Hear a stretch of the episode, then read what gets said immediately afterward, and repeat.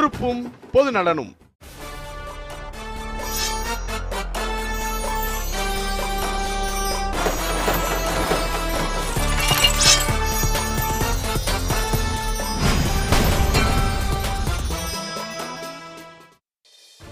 வளர்ந்து வரும் நாடுகளுக்கு மத்தியில் தொழில்நுட்ப சாதனங்களின் வளர்ச்சி அனைத்து நாட்டு மக்களையும் ஆட்கொண்டு விட்டது.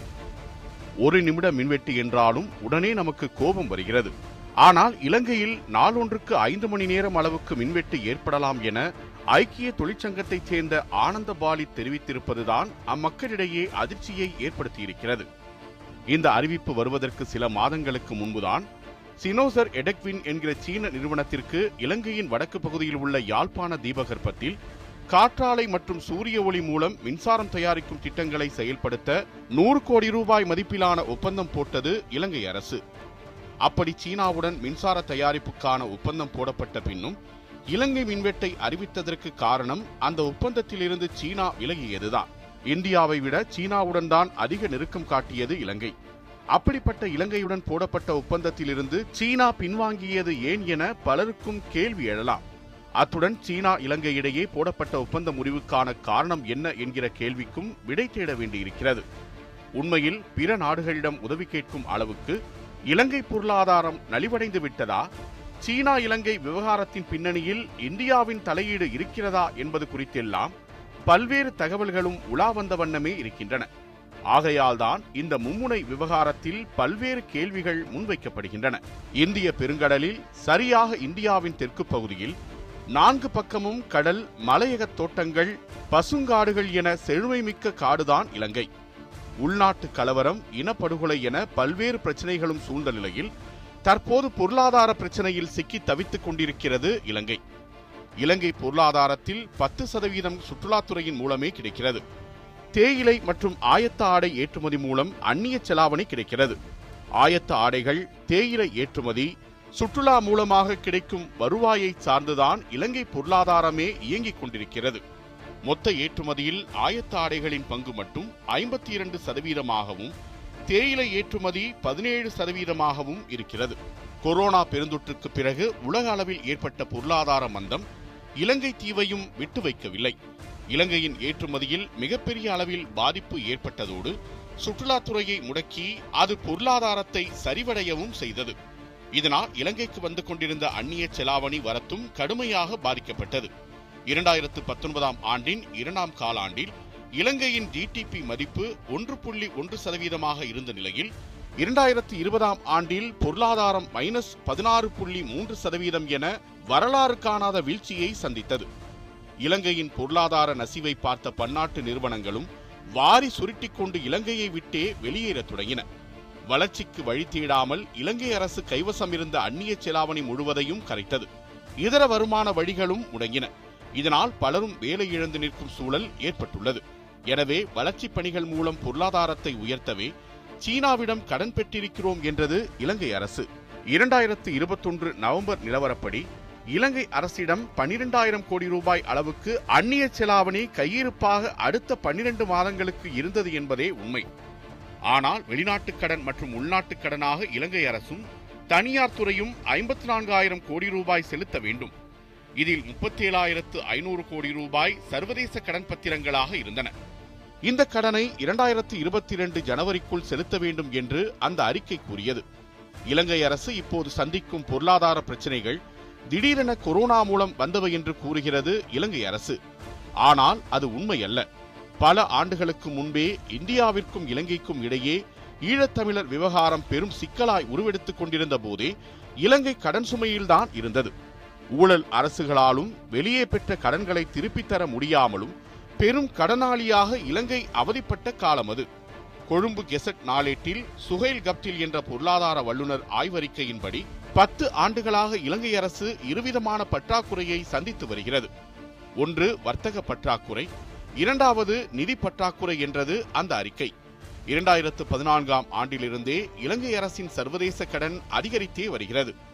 இரண்டாயிரத்து பத்தொன்பதாம் ஆண்டில் நாற்பத்தி இரண்டு புள்ளி ஆறு சதவீதமாக அதிகரித்திருந்தது.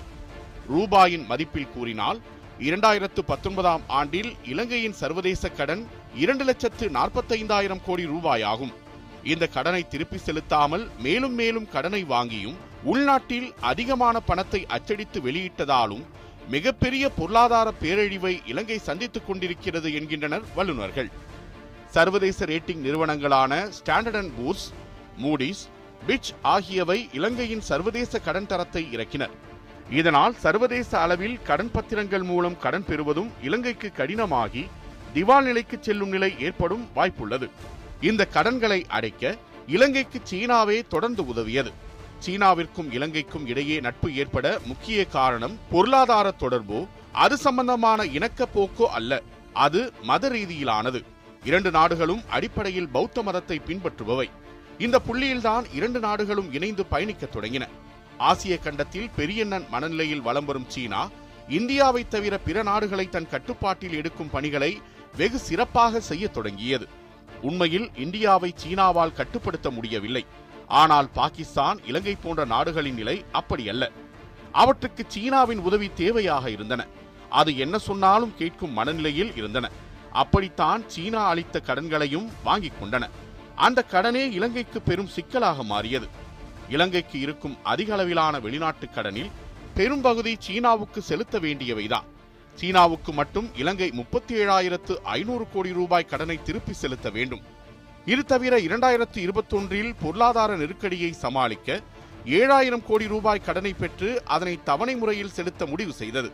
ஆனால் இலங்கை அரசிடம் உள்ள அந்நிய செலாவணி கையிருப்பு கூடிய சீக்கிரமே முடிந்துவிடும் ஆபத்து ஏற்பட்டிருக்கிறது.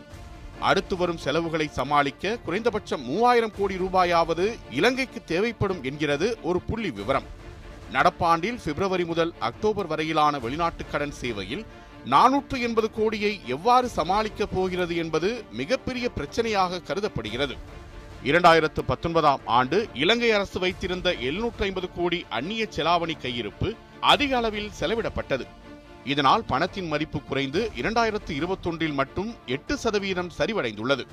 பணத்தின் மதிப்பு குறைந்ததால் இலங்கையில் மளிகை மற்றும் காய்கறிகளின் விலை ராக்கெட் வேகத்தில் உயர்ந்தது.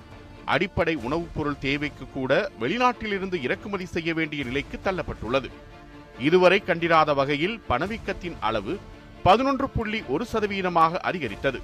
எரிவாயு அடுப்பில் சமைத்தவர்கள் மண்ணெண்ணெய் அடுப்புக்கும் மண்ணெண்ணெய் அடுப்பில் சமைத்தவர்கள் விறகு அடுப்புக்கும் மாறும் அளவுக்கு விலைவாசி உயர்ந்துள்ளதாக பேசப்பட்டது. மூன்று வேளை சாப்பிட்ட மக்கள் இரண்டு வேளைக்கும் இரண்டு வேளை சாப்பிட்ட மக்கள் ஒரு வேளைக்கும் மாறி வருகிறார்கள் என்றே தகவல்கள் மிரட்டுகின்றன. உலகிலேயே இயற்கை வழி பாரம்பரிய விவசாயத்துக்கு திரும்பும் நாடு இலங்கை என்று அறிவித்ததுடன் ரசாயன உரங்களுக்கும் பூச்சிக்கொல்லிகளுக்கும் தடை விதித்தார் கோத்தபய ராஜபக்சே ஆனால் பாரம்பரிய விவசாய முறையிலிருந்து வெளியே வந்துவிட்ட விவசாயிகள் மீண்டும் அந்த முறைக்கு திரும்ப சிரமப்பட்டனர். இயல்பாக வரவேண்டிய உணவு உற்பத்தி கூட வராமல் பற்றாக்குறை ஏற்பட்டதாக கூறப்பட்டது. இலங்கையில் மிகப்பெரிய அளவுக்கு உணவுப் பொருள் பற்றாக்குறை ஏற்பட இந்த அறிவிப்பும் ஒன்று என்றே பேசப்பட்டது. ஆனால் இலங்கை நாடு சந்தித்துக் கொண்டிருக்கும் பொருளாதார பேரழிவை மறைக்க இரண்டாயிரத்தி இருபத்தொன்று ஆகஸ்ட் மாதம் இலங்கை அரசு பொருளாதார அவசர நிலையை அறிவித்தது. அத்தியாவசிய பொருட்களின் விநியோகத்தை ஒழுங்குபடுத்துவதற்காக ராணுவம் ஈடுபடுத்தப்பட்டது. ரேஷனில் உணவுப் பொருட்களை வாங்கவும் மளிகை கடைகள் காய்கறி கடைகளிலும் மக்கள் வரிசை கட்டி நிற்க வைக்கப்பட்டனர் பற்றாக்குறையை சமாளிக்க பிற நாடுகளில் கையேந்த வேண்டிய நிலை ஏற்பட்டது. இந்த நிலையில்தான் கொரோனா பெருந்தொற்றால் இலங்கையில் ஐந்து லட்சம் மக்கள் வறுமை கோட்டுக்கும் கீழ் சென்றிருப்பதாகவும் பொருளாதார சிக்கலில் இருக்கும் மக்களின் நிலைமை இன்னும் மோசமாகும் என்றும் உலக வங்கி எச்சரித்ததை சுட்டிக்காட்டினார் இலங்கை ரிசர்வ் வங்கியின் முன்னாள் துணை ஆளுநர் டபிள்யூ ஏ விஜயவர்த்தனா. ஆனால் இது போன்ற பிரச்சனைகளுக்கு நிரந்தர தீர்வு காணாமல் தற்காலிக தீர்வை நோக்கியே இலங்கை பயணிக்கிறது என்றும் அவர் குற்றம் சாட்டியிருக்கிறார். கரன்சி ஸ்வேப்பிங் மூலம் இந்தியா வங்கதேசம் சீனா உள்ளிட்ட நாடுகளில் இருந்து பொருட்களை வாங்கும் இலங்கை தேவையான பெட்ரோலை ஓமனிலிருந்து வாங்குகிறது. கடந்த காலத்தில் பெற்ற கச்சா எண்ணெய் கடனை அடைக்க ஈரானுக்கு மாதந்தோறும் ஐம்பது லட்சம் டாலர் மதிப்புள்ள தேயிலையை ஏற்றுமதி செய்து வருகிறது. இலங்கையில் உணவுப் பொருட்களின் கடுமையான விலையேற்றத்துக்கு முக்கிய காரணமே பதுக்கல் தான் என கூறப்படுகிறது. ராணுவம் களத்தில் இறங்கி பதுக்கல் பொருட்களை வெளிக்கொண்டு வந்து மக்களுக்கு நியாயமான விலையில் வழங்குவதோடு அந்நிய செலாவணியை அத்தியாவசிய பொருட்கள் வாங்க மட்டுமே பயன்படுத்த வேண்டும் என்றும் இலங்கை அரசு உத்தரவிட்டது. தங்களின் தவறை ஒப்புக்கொள்ள மறுத்து அதனை மறைக்க முயற்சிப்பதாக ஆளும் அரசை குற்றம் சாட்டுகின்றனர் எதிர்க்கட்சிகள். இலங்கையின் நிலைமை மிக மோசமான கட்டத்தில் உள்ளது என்று முன்னாள் அதிபர் சந்திரிகா குமாரதுங்கா தெரிவித்திருக்கிறார். தற்போதைய ஆட்சியால் நாடு சீரழிந்துள்ளது. நாடு மீண்டு எழ முடியாத நிலையில் பொருளாதாரம் அதல பாதாளத்திற்கு சென்றிருக்கிறது என்கிறார். ஆகையால்தான் நாட்டில் ஆட்சி மாற்றமே உடனடி தேவை என்றும் ஜனநாயகத்தை நேசிக்கும் பிரதிநிதிகள் ஓரணியில் திரள வேண்டும் என்றும் அவர் அழைப்பு விடுத்திருக்கிறார். இலங்கை அரசு மக்களிடம் பொருளாதார சூழல் குறித்து பல்வேறு விளக்கங்கள் அளித்தாலும் சர்வதேச கடன் பிரச்சினை இலங்கை அரசின் கழுத்தை நெருக்கிறது என்பதில் எந்த மாற்று கருத்தும் இல்லை.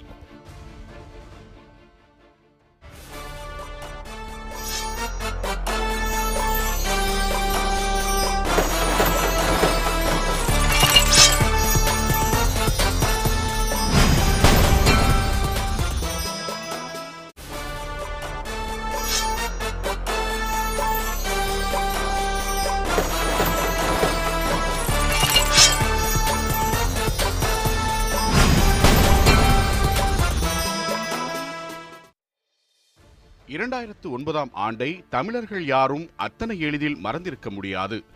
அந்த ஆண்டுதான் இலங்கையில் தமிழர்கள் மீதான தாக்குதல்கள் உச்சமடைந்தன. தனது சொந்த மாவட்டத்தில் உள்ள அம்பாந்தோட்டை நகரில் மிகப்பெரிய துறைமுகம் அமைக்க முடிவு செய்தார் மகிந்த ராஜபக்சே மேலும் விமான நிலையமும் அமைக்க வேண்டும் என்பதும் அவரது விருப்பமாக இருந்தது. அதற்கான பணிகளை தொடங்கிய நிலையில் புதிய துறைமுகம் அமைத்தால் நாட்டுக்கு நஷ்டம் ஏற்படும் என எதிர்க்கட்சிகள் போர்க்கொடி தூக்கின.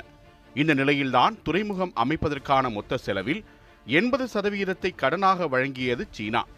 அடுத்து வந்த தேர்தலில் மீண்டும் அதிபரானார் மகிந்த ராஜபக்சே அவரது ஆட்சியில் சீனாவுடன் அதிக நெருக்கம் காட்டியது இலங்கை.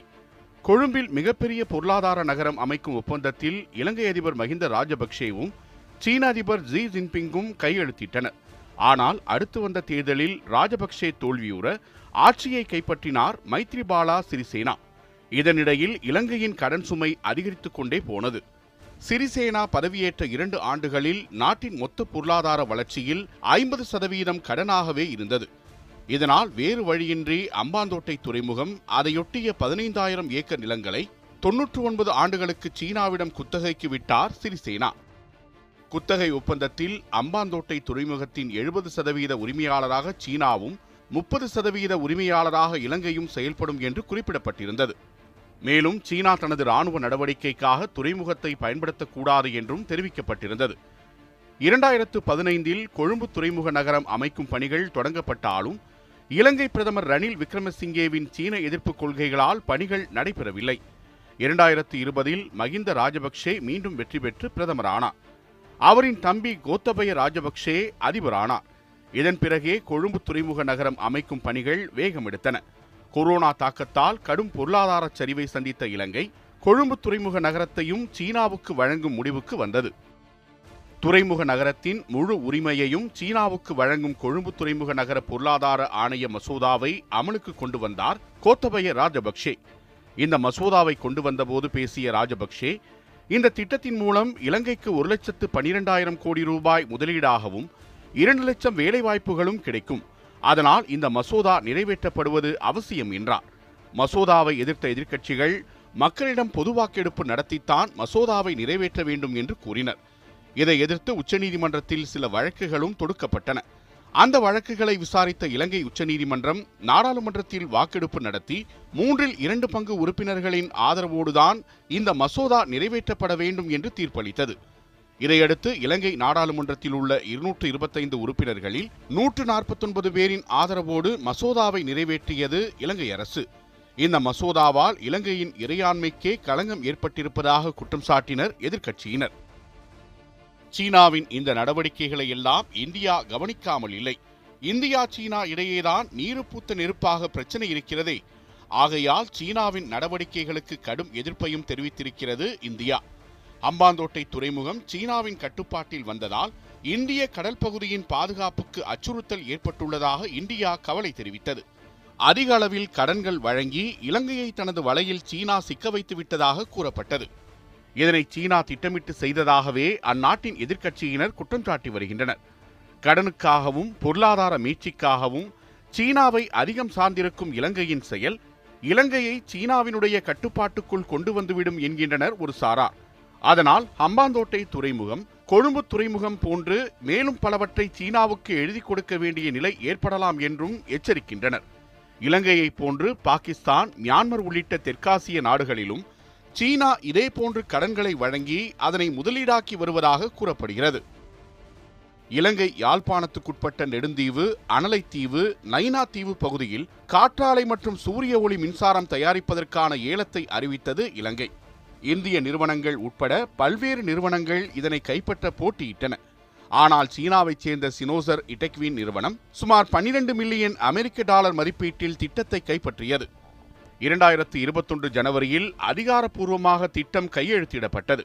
ஒப்பந்தம் கையெழுத்தான போதே இந்தியாவின் பாதுகாப்புக்கு அச்சுறுத்தலாக அமையும் என தமிழகத்தைச் சேர்ந்த தலைவர்கள் எச்சரித்தனர். இலங்கையின் வடக்கு மாகாண தலைவர்களும் கடுமையாக எதிர்ப்பு தெரிவித்தனர். இந்த நிலையில்தான் இலங்கைக்கான இந்திய தூதர் கோபால் பாக்லே இலங்கை மின்சக்தித்துறை அமைச்சர் டலஸ் அழகு பெருமாவை சந்தித்து ஆலோசனை நடத்தினார். ஆலோசனை முடிவில் இந்த திட்டத்துக்கு தேவைப்படும் முழு தொகையான நூறு கோடி ரூபாயை இந்தியா இலங்கைக்கு நன்கொடையாக தருவதாக அறிவித்தார். இந்தியாவின் யோசனையை மகிழ்ச்சியுடன் ஏற்பதாக கூறிய இலங்கை அமைச்சர் அழகப்பெருமா இந்தியா இலங்கையின் மூத்த அண்ணனை போன்றது என்றும் பெருமிதம் தெரிவித்தார். இதனால் சீன நிறுவனத்துக்கும் இலங்கை அரசுக்கும் இடையேயான ஒப்பந்தத்தில் விரிசல் ஏற்பட்டது. இருப்பினும் எந்தவிதமான அதிகாரப்பூர்வ அறிவிப்பும் வெளியிடப்படாமல் இருந்தது.